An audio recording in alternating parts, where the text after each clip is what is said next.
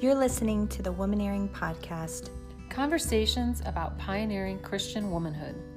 We're your hosts, Christy Bauman and Tracy Johnson.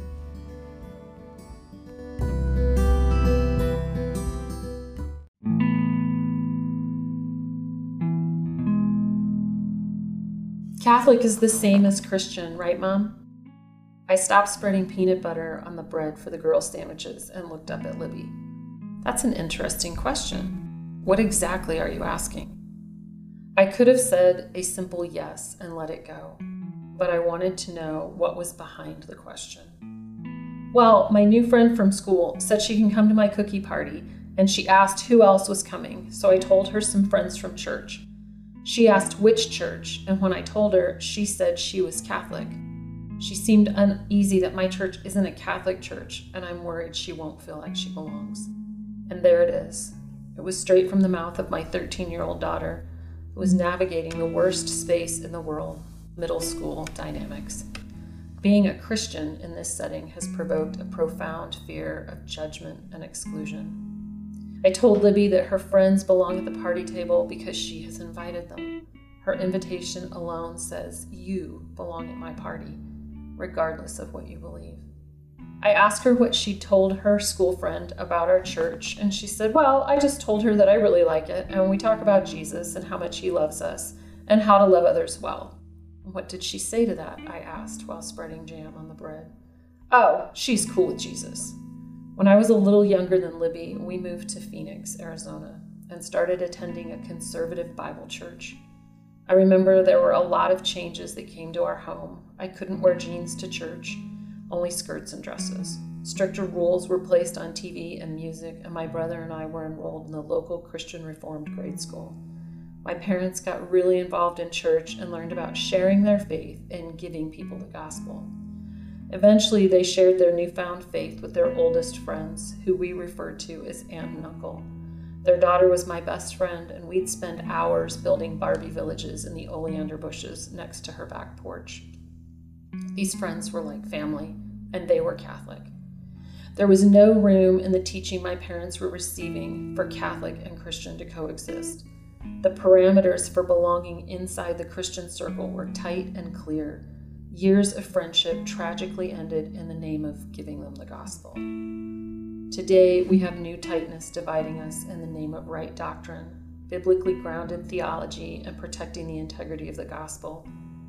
You may or may not belong based on what you believe about a myriad of things: a literal 7-day creation, speaking in tongues, Republicans, Democrats, divorce, women in the church leadership, LGBTQ believers in Jesus, same-sex marriage, and the second coming of Christ. The list goes on and on. When Libby asked me her question, I must tell you that I loved it because it meant that she didn't know the answer. She hasn't been taught that Catholics don't belong. Mm-hmm.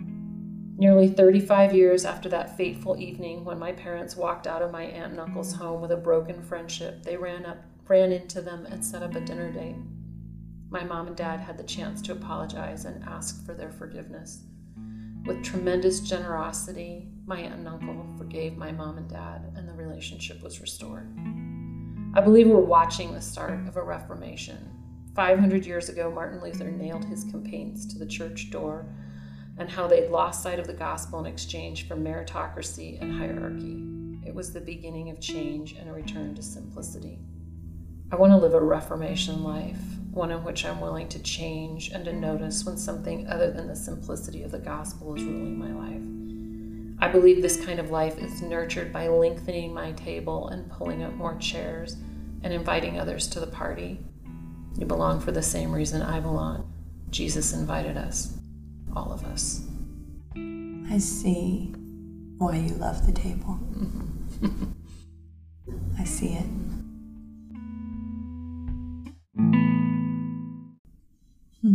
Yeah, I remember the loss of those friends, and we had lived other places and had moved back to Phoenix, and I was so excited because I could remember going to visit Phoenix and my friend Vicky and I, and playing and spending the night at her house and Barbie villages. Like, she was probably the closest thing that I had to a sister.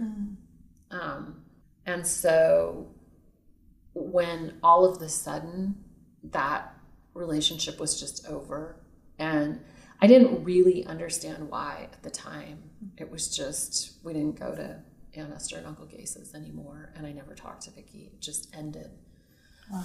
And it took a little time before I started understanding, right, that we couldn't be friends with them because they didn't believe the same things that we believed.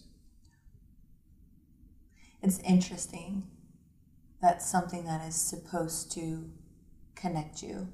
Mm-hmm. Belonging to the body of Christ or belonging to the church.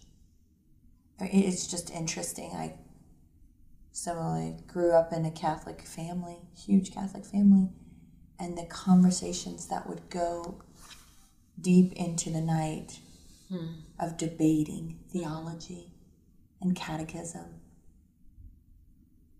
We missed on the, it threatened to divide relationship. Well, and probably more than threatened, like did divide. I mean, it didn't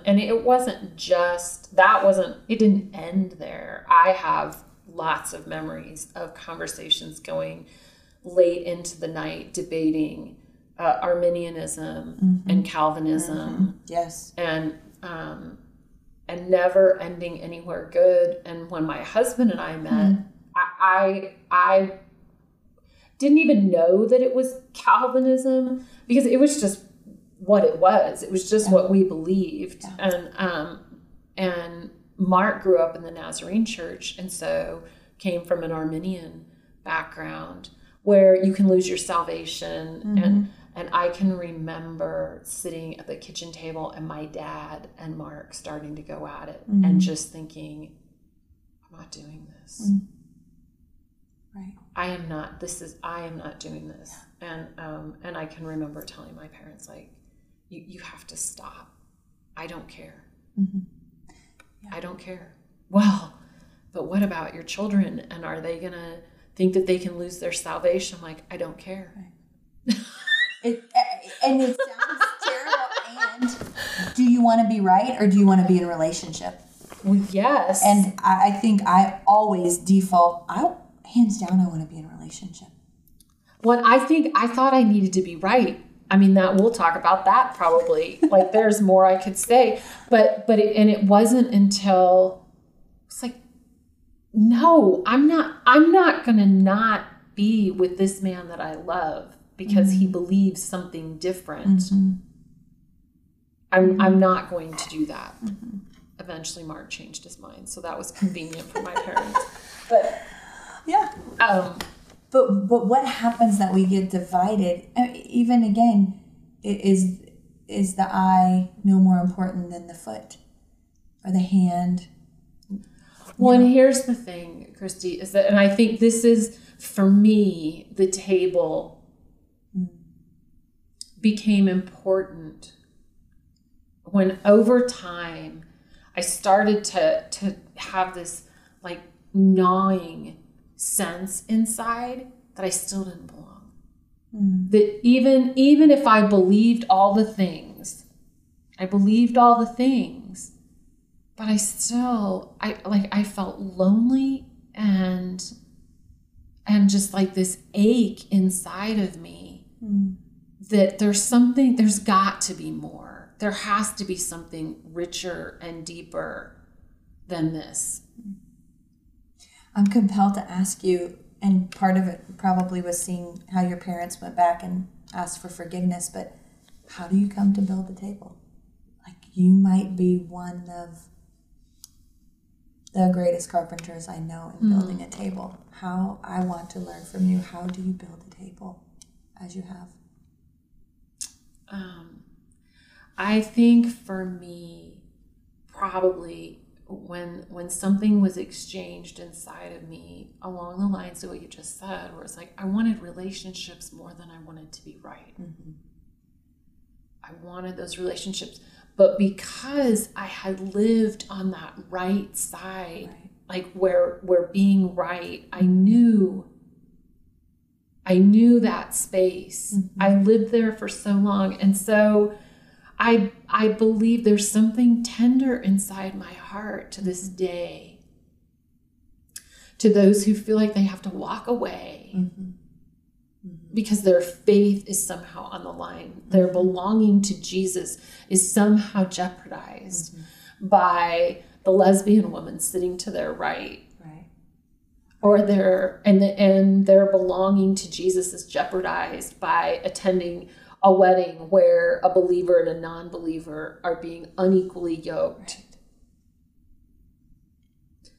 Right. And I lived that. I lived that. I lost relationships because of that. And so I know that that doesn't come from some hateful space inside of someone. Right. You know, so I think that the fact that I've stayed tender to that has been part of what has helped me just say, no, the table is longer and like the arms can be wider and you can stay if you want to. Like you're not gonna be exited from my table because we believe something different. Oh, that's not gonna happen.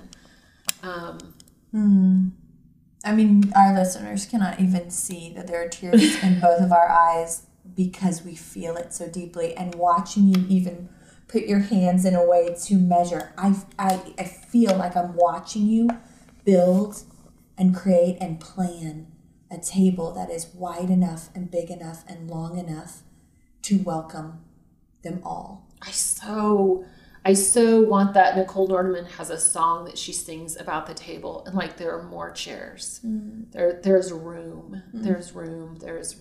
And where we're living right now, I feel so emotional about it because I feel like people have just walked away from the table and cannot sit across from somebody who believes something different. And it has gotten so vicious and violent that I believe that the path forward is as we can come back and figure out how to sit at the table when discourse can return and where you don't have to leave if we don't agree. We're not going to duel at dawn.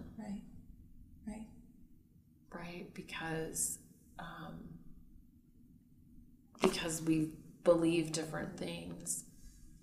It's like a church discipline even. Like, where have we lost the mandate for that discipline, for the discipline of feasting amongst places of discord? Here's the thing. Like, Jesus himself did not exit people from his table. Come on.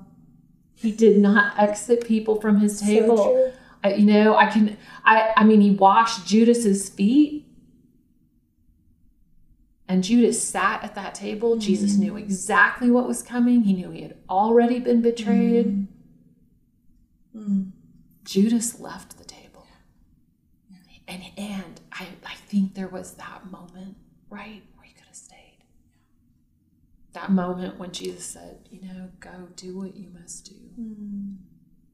And what if Jesus had just looked back and said, I don't want to do it, right? Yeah. I don't know where we started feeling like, you're in and you're out. And these are the criteria.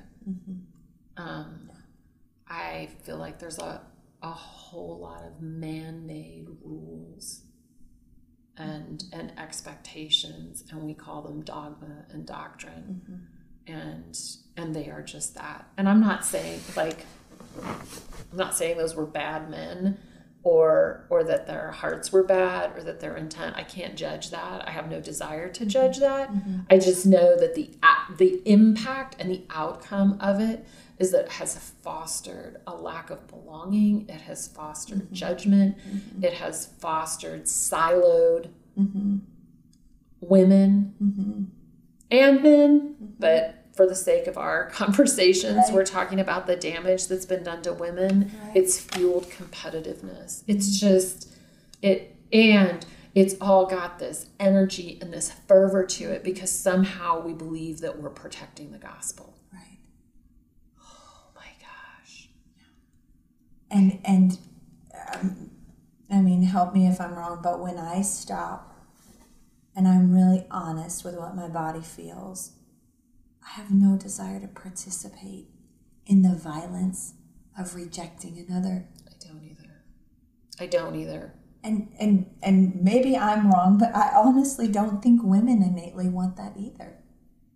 I think it requires a violence that we have all joined with longer ago when we were far younger. Yes. Yes. When we started to understand that there were rules, yes, and there were expectations, and that as women we were somehow responsible to hold some sort of line, right, you know, and in doing that, to not listen to our bodies. Mm-hmm. Right, because the embodied gospel sounds so different than the doctrine or the dogma that comes from what we know or cognitively go to. I was in my 40s before anybody told me that I ought to listen to my body, that my body could be trusted. Mm-hmm.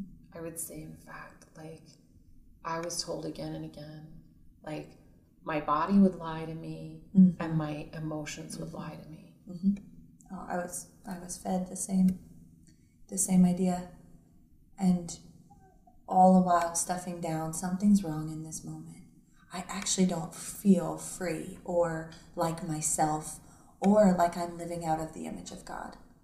And so what I hear you asking me is, Christy, to build your table, you're going to feel uncomfortable at times. Mm-hmm. And will you wash the feet of that one who will betray you? And that's really scary. And it's scary to be hospitable to potentially the traitor. That's it. And then when the betrayal comes, will you not turn on yourself? Mm-hmm. Because the betrayal will come.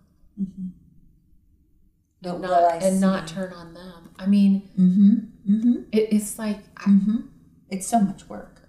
And I think, you know, for me, it's like, and does that seat remain at the table?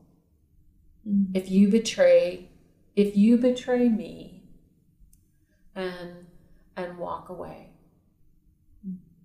is there still a seat at my table for you somewhere down the road? Mm. It's your kindness, Lord, that leads us to repentance. Yes. Mm. Not your demand. Not your demand. Mm.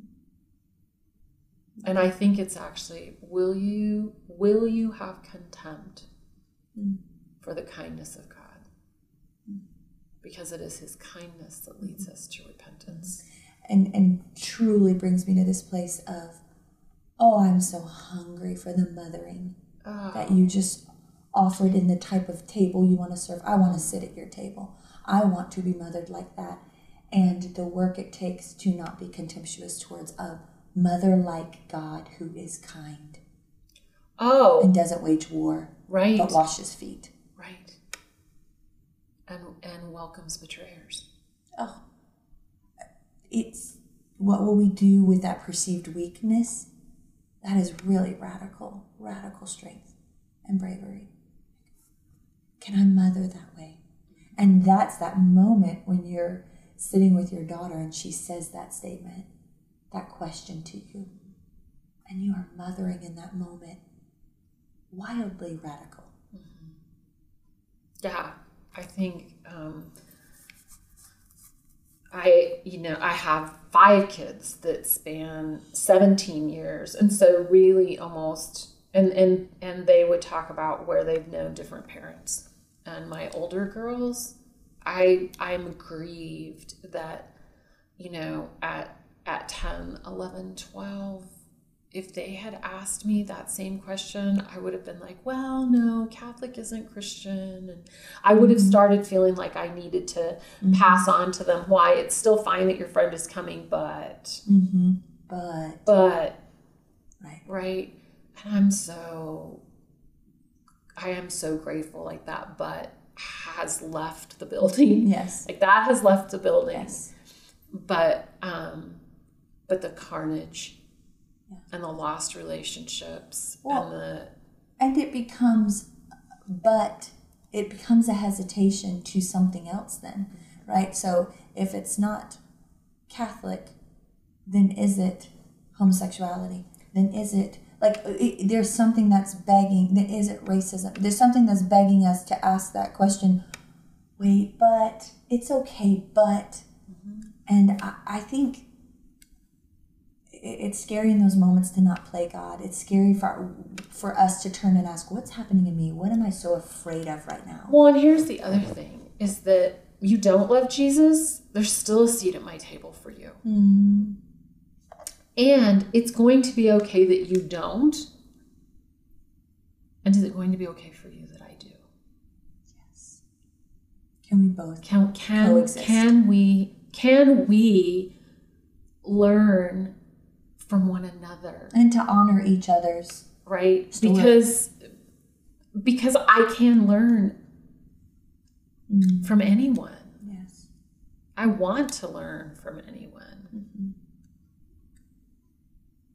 Want to learn from anyone. So the table is richer and deeper and more valuable the more diversity that it has.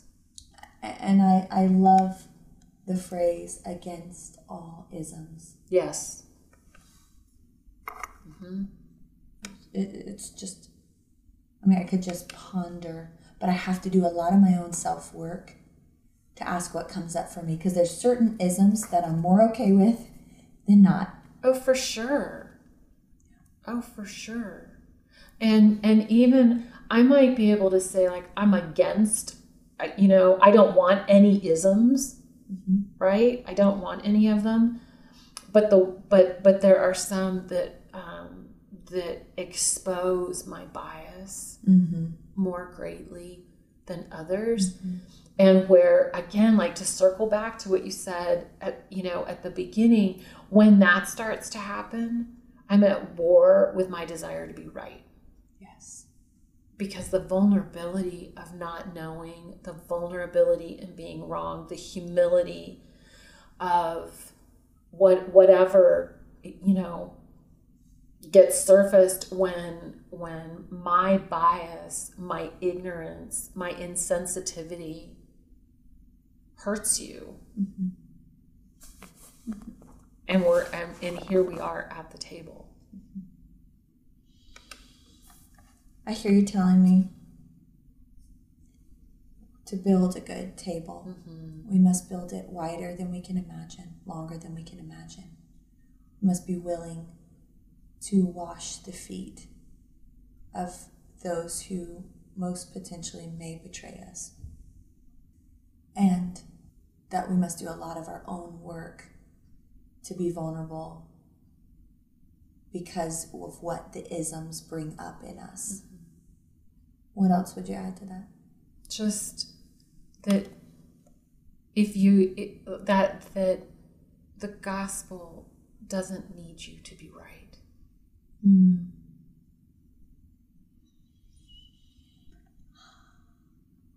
And the gospel is not about being right. The gospel wants you to be in relationship. The gospel is about relationship. That is what the gospel is. Good news. And curiosity towards what's coming up in ourselves in those moments, and curiosity towards the other is the path to relationship. And the good news is for everyone. How can I know what the good news is that you need? Mm-hmm. I can't know that until I know you. I can't know that. Mm-hmm. How dare I think I can give you the gospel? Mm-hmm. It's something to be fed, shoved down your throat so that you can have the good news that I have. I just get chills listening to you say that. I do. I get chills. Can I be that humble? I'm literally asking myself, what would that cost me to be that humble and that curious and that loving? Mm. It's a good calling. Bigger tables. Bigger tables. Mm-hmm.